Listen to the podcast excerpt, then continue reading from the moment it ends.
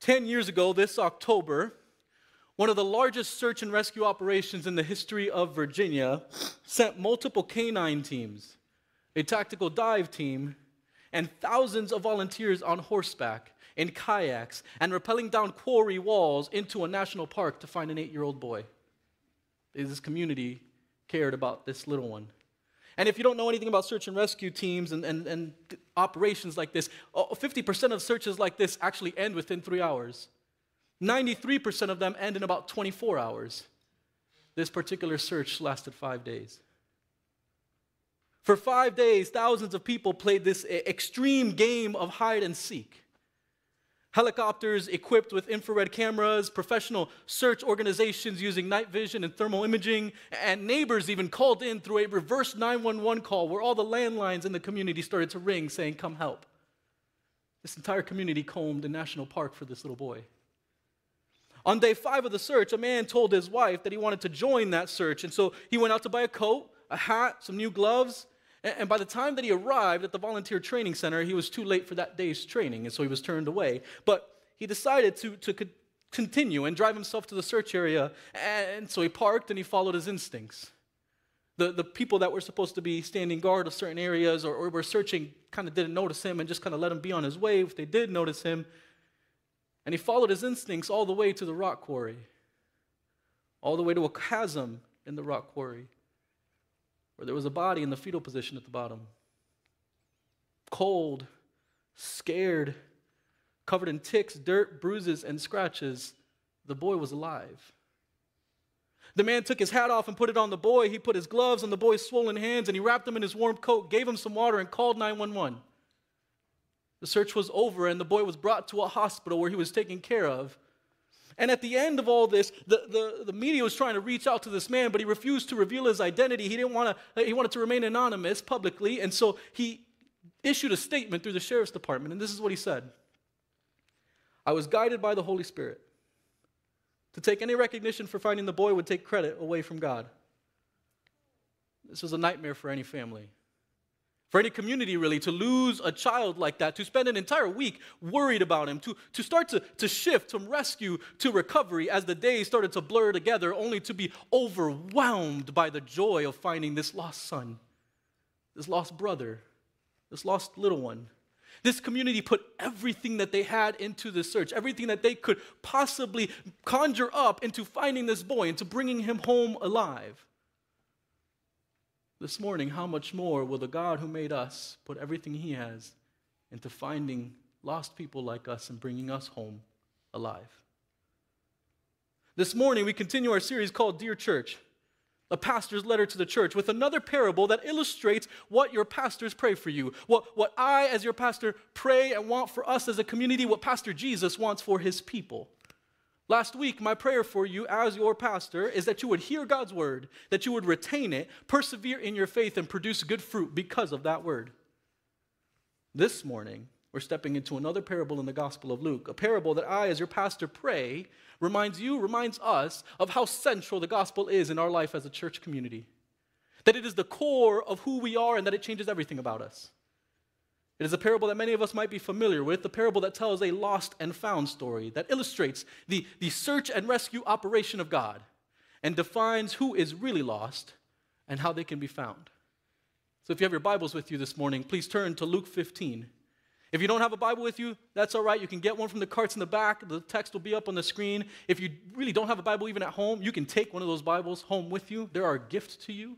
If you're joining us online, I, I, really would encourage you to, to open up your Bibles with us as we read. I also want to make a quick point and say that some of these slides may not jump on the screen for you if you're online because we've had some technical issues that happened, but we still love you and we're glad you're with us and you can just stare at my ugly mug the whole time. This morning, we're going to do things a little bit different, though, even as you open to Luke 15. So, my plan is we're actually going to go through the entire chapter, all 32 verses, which doesn't mean that I'm going to keep you here for four or five hours.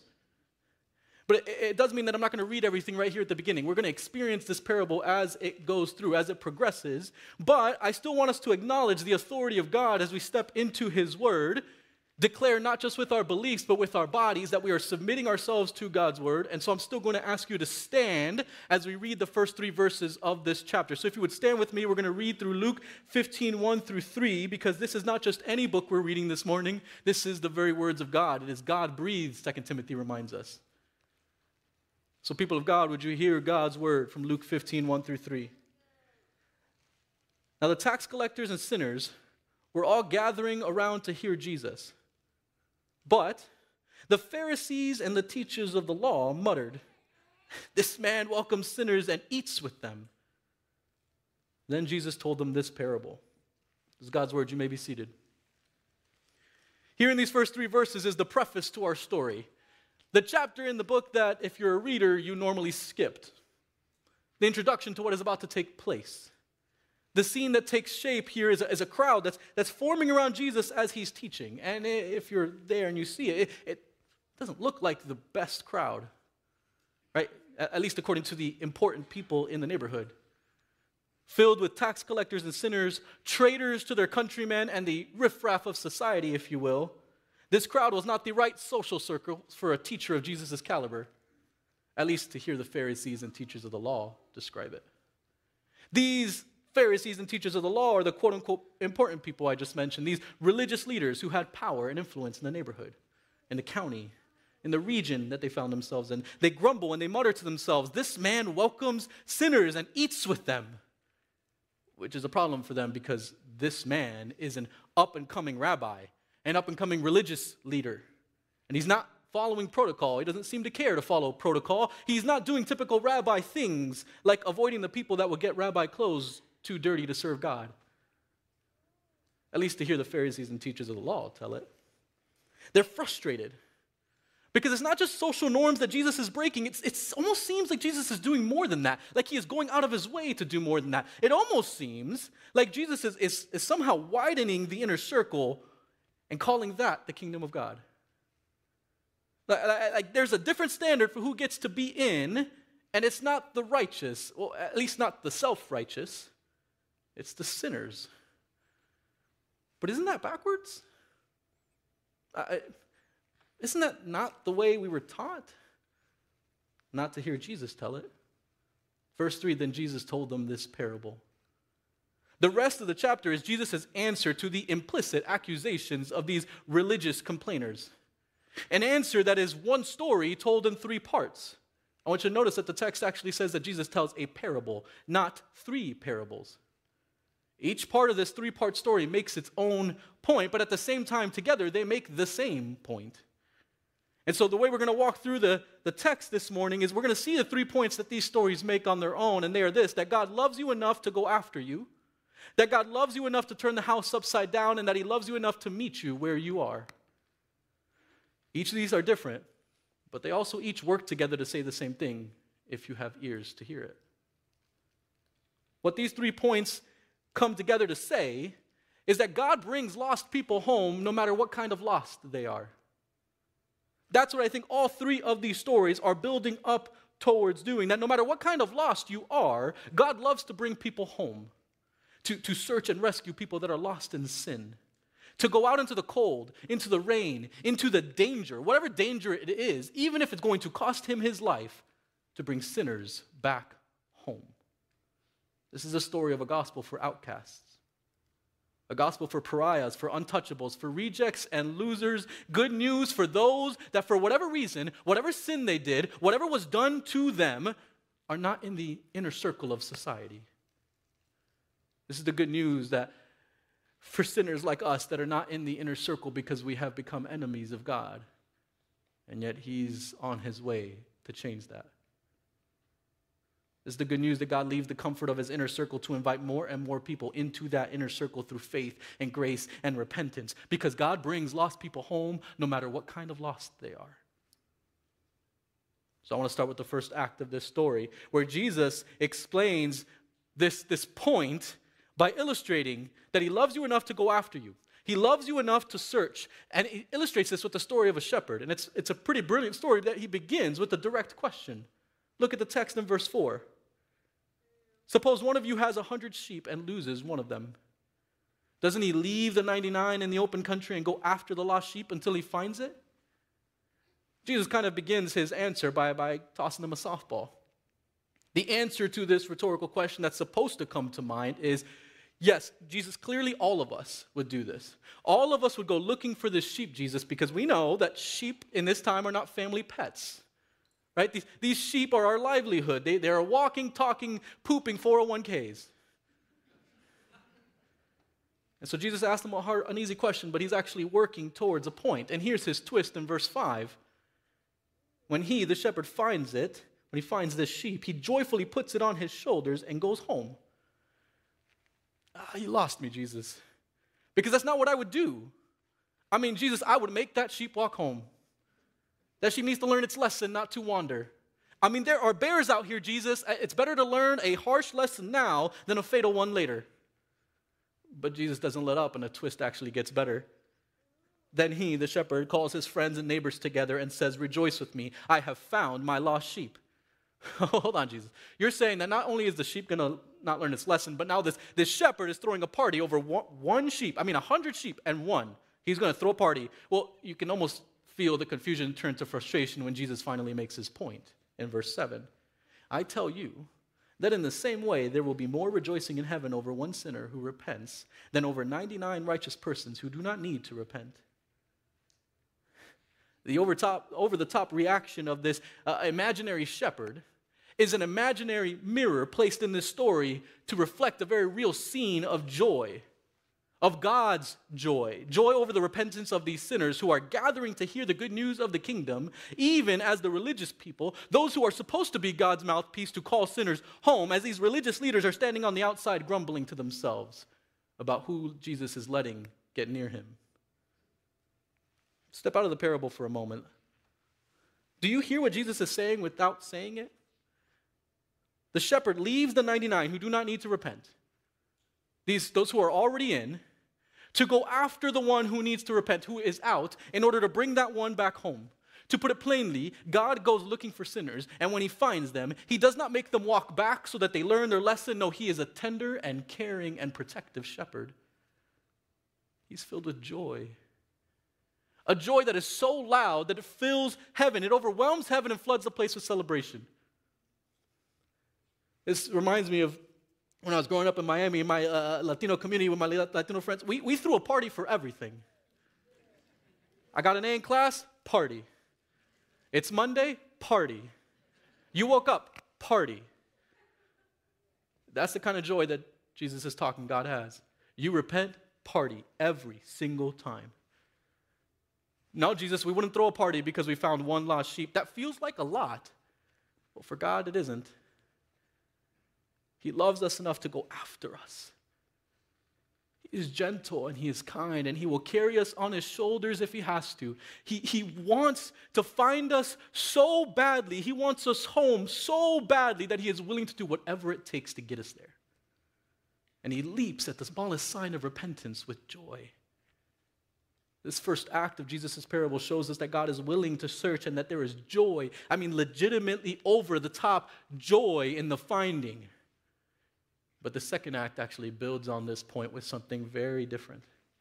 Because in this second act, Jesus focuses on the search itself. In this next act of Jesus' parable, we encounter another imaginary search and rescue hero that mirrors our Savior and illustrates the truth that God loves you enough to turn the house upside down. Look at verse 8.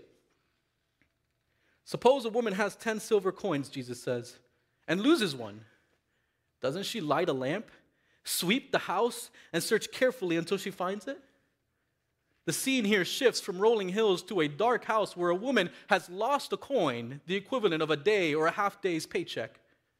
Lost somewhere in her house, she, she lights the place up, sets up a search grid, and starts to hunt in every nook and cranny that she can find, every corner of the house until she finds that coin. Now, I don't, I don't know how scenes like this play out in your house, but if I need to find something in my house, I'm not the best person at finding things.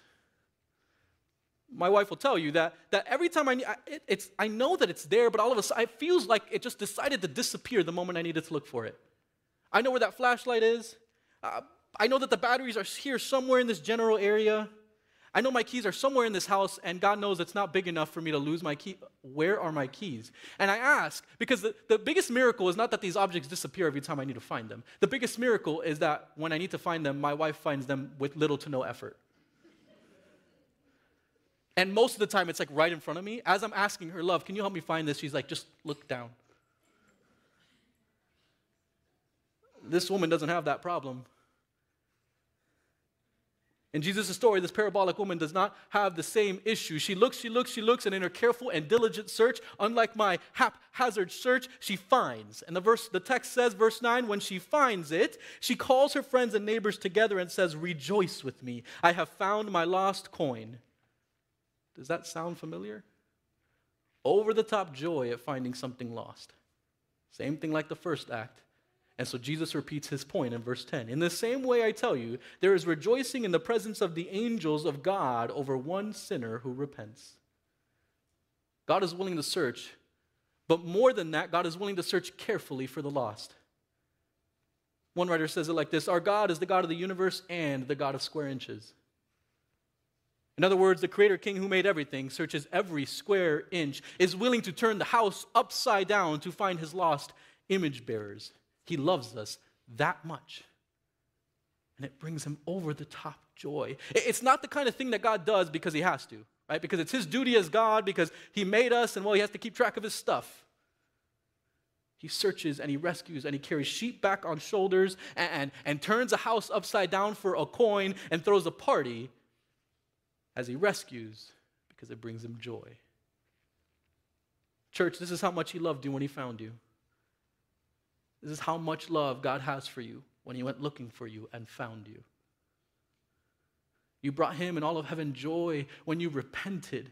When you, when you repented in response to His pursuit of you, His grace coming to you. And now He calls us as His church to imitate Him. Ephesians 5:1 tells us to follow God's example. And so what does that mean in this particular story? It means searching for those lost in sin like you were lost in sin. It means following Jesus into the middle, middle of the crowd that he is in a crowd of sinners and tax collectors, a crowd that Jesus not only associated with, but wanted to associate with. Because he says in Luke 5, it is not the healthy who need a doctor, but the sick. I have not come to call the righteous, but sinners to repentance. But I don't want you to get it twisted when I talk about this and make it as dramatic as it is. Jesus never let sin ride as if it didn't matter. But he never abandoned people in their sin. And he never gagged when sinners approached. Sin outraged and offended Jesus. He had to give his life to save us from it. But sinners never outraged or offended Jesus. He spent so much time with them that in the Gospels he's actually accused of being a sinner himself. I mean, he must be if he's just hanging out with these people all the time. Church, how often have we declined an invitation from people who didn't believe in Jesus because we were afraid of what our presence might communicate to them? What our presence might communicate to others that are watching us? How often have we believed that somehow presence equals participation in sin and avoided people just like us who need the grace of God? People that we think are so far unlike us because we forget what it took to save us. That they now not only have their sins that separate them, but our self righteousness that separates them from us. By telling this story, Jesus is telling the religious leaders, and really frankly telling us, I am not who you think I am. Jesus loved these people. His, his love swelled rather than shriveled in the face of sin because he knew what sin was doing to them. He, he, he knew what their sin and the sin of others was doing to them, how it was choking the life out of them. The life that he, as God, wanted so badly for them. The life that they were made for, that he made them for. This, this sin that was separating them from him and betraying the God that they were made for and their sin, instead of repulsing him, attracted him. Not because he wanted to participate in their sin, but because he wanted to save them from participating in their own sin. It was actually the, the, the self righteousness of the religious leaders that seemed to repulse Jesus. Wait a hold on. Is that right? Or did Jesus just have another way of showing his love for them? The answer to that question comes in the third act of this parable the last act of the three. The longest one by far, the most famous of these three stories, the story of the prodigal son. This third act, though, is not just focused on one lost son, it is focused on two lost sons. Two lost sons and a father who Tim Keller suggests is as prodigal as his younger son. You see, prodigal is a word that means wastefully extravagant. And this father is as extravagant in his compassion as the younger son was in his spending. This last act of the parable shows, rather than tells, the beautiful reality that God loves you enough to meet you where you are, wherever you are, whoever you are. Whether you are a son who left the inner circle in sin or a son who stands on the edge of the inner circle and grumbles. Verse 11, Jesus continued There was a man who had two sons. Immediately, right at the beginning, we get the three main characters that I just mentioned a, father, a man, and two of his sons. The younger one, verse 12, said to his father, Father, give me my share of the estate, which is a request that basically says, Give me what's coming to me when you die. It's borderline, hey, I just kind of wish you were dead so we could move this stuff along. In fact, that, that practice is not unheard of, but it's certainly not socially acceptable. And the father, uh, almost silently in the story, because he doesn't respond to the younger son, the text says, divided his property between them. The younger son got what was coming to him, as did the older son. Verse 13 Not long after that, the younger son got together all he had, set off for a distant country, and there squandered his wealth in wild living. Essentially, the son liquidates everything that he has, decides to go somewhere so that he can make it rain and spend all. Come on, that was a good one, guys. Come on now. He spends all his money. He goes on this wild spending spree, all of it. And the story continues, verse 14. After he had spent everything, there was a severe famine in that whole country, and he began to be in need. He, he, irresponsibly handled his money after irresponsibly obtaining his money, and now something that he was not responsible for, a famine, amplifies his problems, and essentially his world is disintegrating. Very upsetting, I know. Verse 15. In the middle of all this, he went and hired himself out to a citizen of that country who sent him to his fields to feed pigs. All of a sudden, this younger son owns his own problems and responsibly hops on ancient Middle Eastern Indeed.com to find a job. And the only person that calls him back is a pig farmer. So he takes the only job that he has. That's how bad it was for him, you guys that the job that he took was with pigs. This Jewish man took a job working with pigs, pigs that were animals that these people considered unclean, the ultimate symbol of rock bottom. And that's what he's doing. To make matters worse, he's not even making enough money to feed himself. Verse 16 He longed to fill his, fill his stomach with the pods that the pigs were eating, but no one gave him anything. He was alone, and the, his stomach growled every time he went to work. And at the bottom, it was almost impossible to see the light. But then one day, the light seemed to break through. In verse 17, he came to his senses and he said, How many of my father's hired servants have food to spare, and here I am, starving to death? Suddenly, this younger son realizes something. There is more than enough food at my father's house. And I know how I can maybe get it. Verse 18 I will set out and go back to my father, and this is what I'll say to him Father, I have sinned against heaven and against you.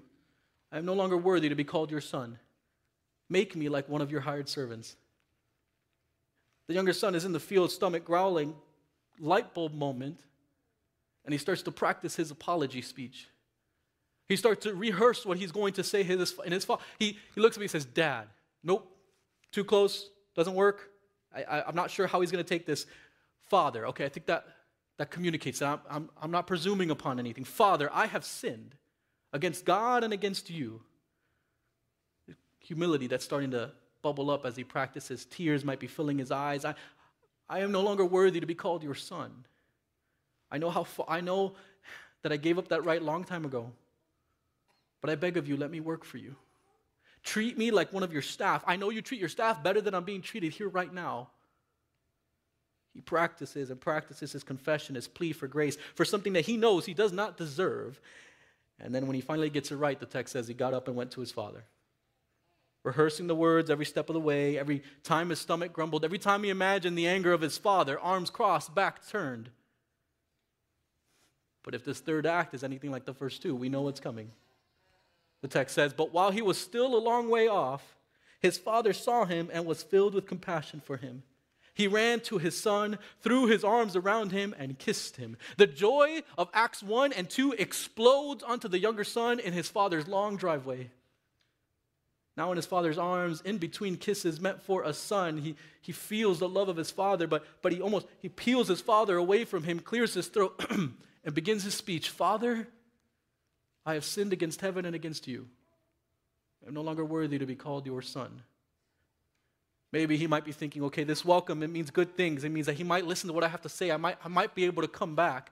But before he can get to his request for a job, the father says to his servants, Quick, bring the best robe and put it on him. Put a ring on his finger and sandals on his feet. Bring the fattened calf and kill it. Let's have a feast and celebrate. For this son of mine was dead and is alive again. He was lost and is found. So they began to celebrate. The over the top joy of Acts 1 and 2 are surpassed by the over the top joy of this father. If you don't necessarily know anything about Middle Eastern culture, you know that this father has defied all social norms when he ran to his son. Middle Eastern fathers do not run, let alone show their legs. And so he runs to his son. And if that wasn't enough, he runs to a son that has shamed him in front of the entire community. He runs to his son in joy and in compassion, and unexpected, over the top joy and compassion, and accepts his son before his son says a word, kissing his son, indicating, You're, you're already my son again. The son tries to interrupt, but this father now amplifies his acceptance with these gifts of grace after gift of grace a robe, a ring, sandals, images that communicate the restoration of his identity as a son. But the joy doesn't even stop there because the father starts to plan a party with the kind of food that was, would take hours to prepare. The kind of food that only came out a few times a year that was for special occasions. The kind of food that, that screams joy because it fills the house with amazing smells all of the community, all of the family gathering to celebrate. Why? Because listen to what the father says this son of mine, not a new hire, not a hired hand, not a new worker, this son of mine has come back to life. This lost son is no longer lost, he is found, he is home. This is the extravagant, prodigal joy at the return of the lost. This is the joy of God, of extravagant grace, every time he gets the chance to overwhelm someone with his grace. Ephesians 1 7 through 8 describes it like this it says, In him we have redemption through his blood, the forgiveness of sins, in accordance with the riches of God's grace that he lavished on us. Notice that the text says his grace does not just come out of his riches, it comes out in accordance with his riches. He gives like someone that doesn't have to worry about running out. He forgives out of the abundance of his grace. He saves out of the overwhelming joy that it brings him to bring lost sinners back home. Unfortunately, though, there are many of us who are busy rehearsing our speeches, assuming that we came back home through the back door, that God received us reluctantly like hired hands rather than the children come back from the dead. Children that he loves children that he sacrificed everything for, sons and daughters because of the sacrifice of Jesus at the cross. When Jesus tells the story, the cross hasn't happened yet. But when we read the story, we're reading on the other side of the cross. And that is what gets us from sinners on the outside to sons and daughters on the inside. The message of the gospel that Jesus lived a perfect life a life that we were supposed to live, a life that feels a lot like the older brother's life. Faithful. We'll get to that. He lived a life absent of sin and filled with love, the life we should have been living, and then he was murdered.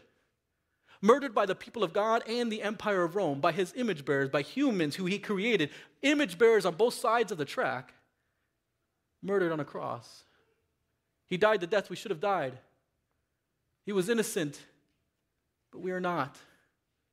The Bible says that our sins require death, punishment. But the gospel, the good news that brings sinner back, sinners back home, is that Jesus took that death on the cross. He took that death for us and then came back to life so that all who have faith, all who in humility acknowledge their sin that separates them from God, would be forgiven.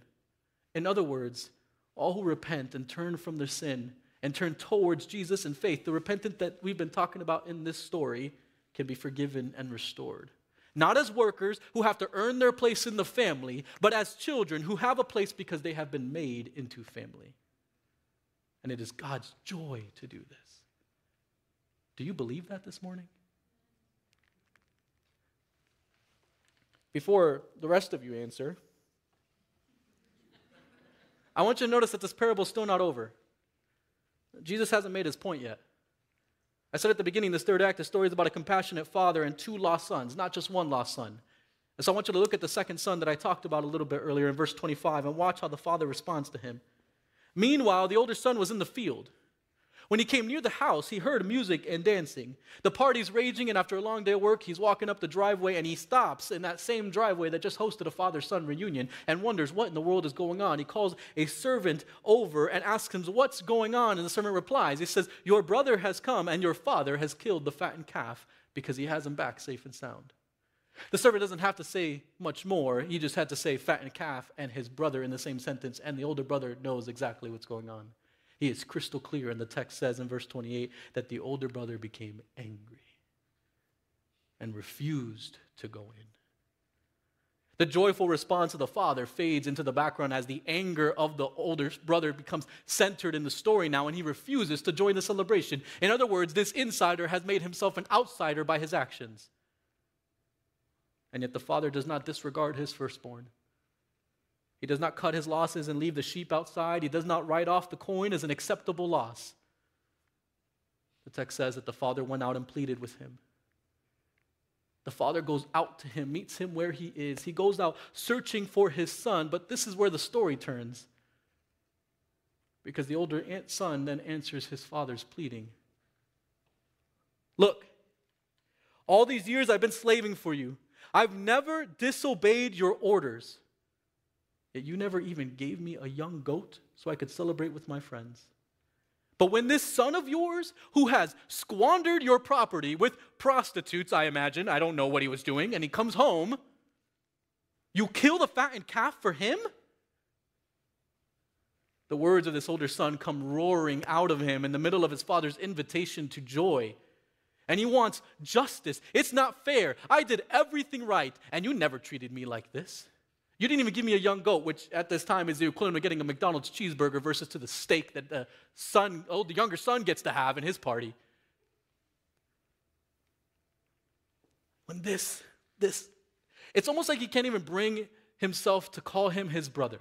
When this son of yours, you know you're in trouble when your parents don't call you by your name or even say my son. Right? You walk into the room and they say, hey, do you know what your son did today? He's that angry.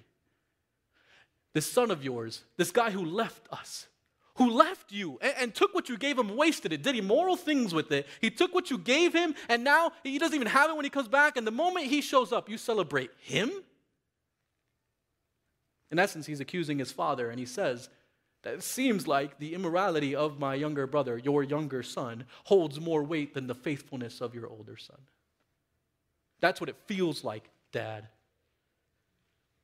The father doesn't let this accusation stand, though.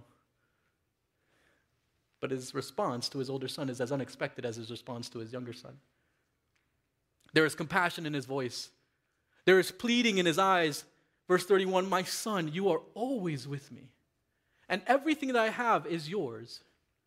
There's no condemnation here. There is a reaffirmation of identity. My son, a confirmation of his faithfulness. You are always with me. I have not overlooked you. I see you. You are always with me. Not only that, but there's a reminder of his place in the family. Everything I have is yours.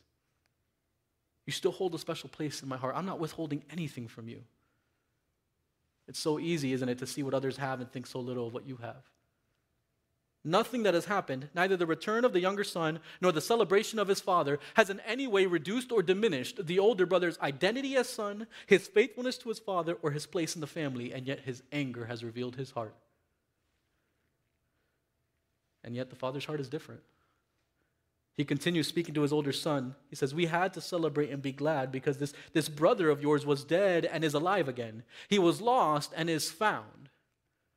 The father doesn't allow the older son to create distance between him and his brother. This son of yours has become this brother of yours.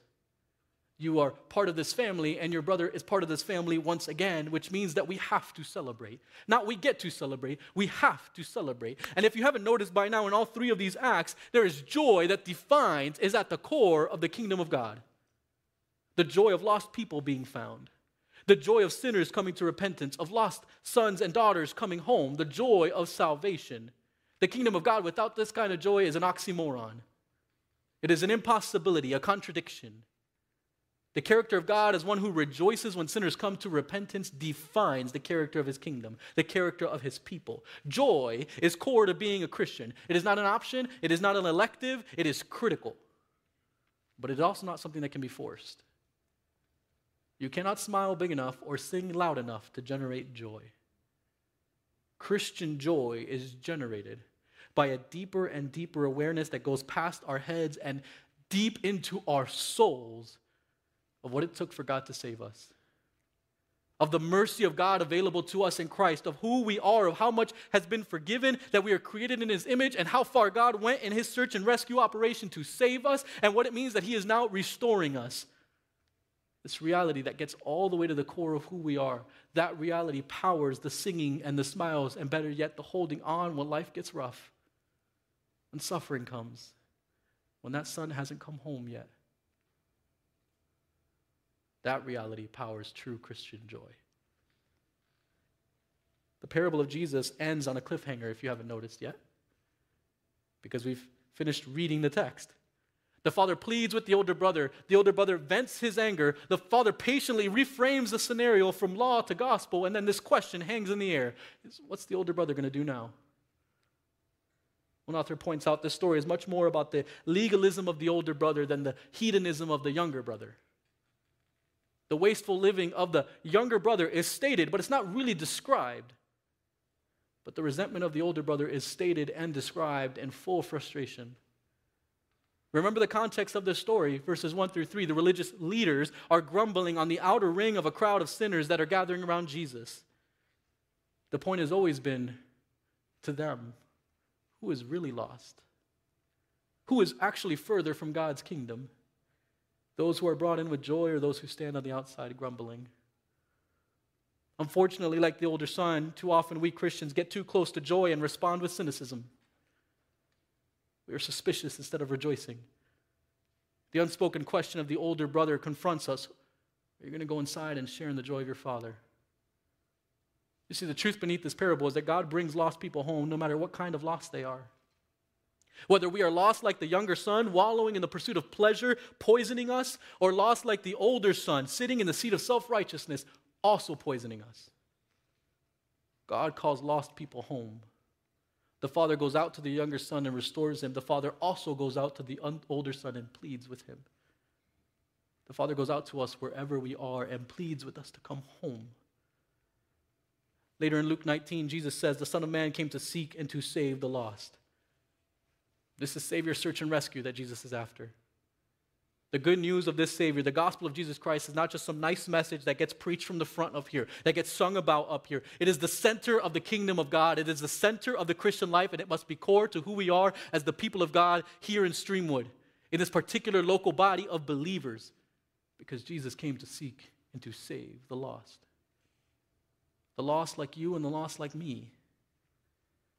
If you're not a Christian here this morning, the call of this passage from the Father is to come home. He calls you through Jesus to repent, to turn from your sin. Maybe you're like the younger son in the parable. In, in wasteful living, in the middle of a spending spree, he calls you to, the, to you this morning to turn from that sin that is, that is trying so hard to kill you that you might not even see it, that you are wasting your life on, to find true life in him. Maybe you're like the younger son in the field. You know you're at rock bottom and you're already rehearsing your speech. You're trying to get right before you come home because you know, I, I need to come home, but the Father runs to you this morning and kisses you before you even have a chance to speak. That's grace. Maybe you're a Christian here this morning, but you're still in the driveway and you're having a hard time with the extravagant love of God. Maybe you've walked away from Him, or maybe you've struggled the whole time to get this, this love of the gospel kind of thing. It's just too good to be true, and you still think that God wants you like He wants a hired hand. This morning, he calls you son, calls you daughter, he calls you child. If you just repent and turn from your sin, come home. The Christian life is not a once in a lifetime repentance. It is a life of repentance, turning from sin and responding to God's grace daily, regularly, not to earn it, but because you have already experienced the extravagant love of God. I'll close with this parable closes. Maybe you're a Christian here this morning and you're you look around and you're grumbling under your breath. Maybe in your heart about this or that person at church. Glad they're here. They really need Jesus. Maybe even worse, why are they here? They don't really belong. Why are they dressed like that? It's a little too much ink on those shoulders for me. Maybe it's still small and it hasn't become full blown Pharisee and teachers of the law kind of complaining. If, if there is any kind of frustration, resentment, anger, even discomfort that you refuse to correct with the kind of people that are coming to Jesus, you are just as outside as you think they are. And God comes out to you this morning to plead with you to plead with you to turn from your anger and step into the joy of a God who celebrates the repentance of every single person, no matter who they are, no matter how lost they are. Christians, we are supposed to respond to the generosity of God in Jesus to us and to everyone who believes with joy, with over the top joy. We are all on the search and rescue team with our search and rescue Savior, and when we find the person we've been looking for, it should not be like, ah, well, they finally came to Jesus. Remember how far you used to be from Jesus. Let the riches of grace drive you to be part of God showing his riches of grace to others. Don't let the fear of being associated with those that society has defined as outcasts, those that might be defined as sinners, keep you away. Even Jesus was labeled a sinner. But that's not who he was. He was a Savior who loved sinners so much that he loved them right where they were and loved them too much to leave them where they were, who invited them to repentance. This morning, whether you are a Christian or not, the call of this text is for you to repent and enter the joy of God's kingdom, a joy that is over all sinners who repent, who become lost sons and lost daughters that are now found, dead, now alive. Would you repent this morning of whatever it is that keeps you from the joy of the Father? Would you pray with me?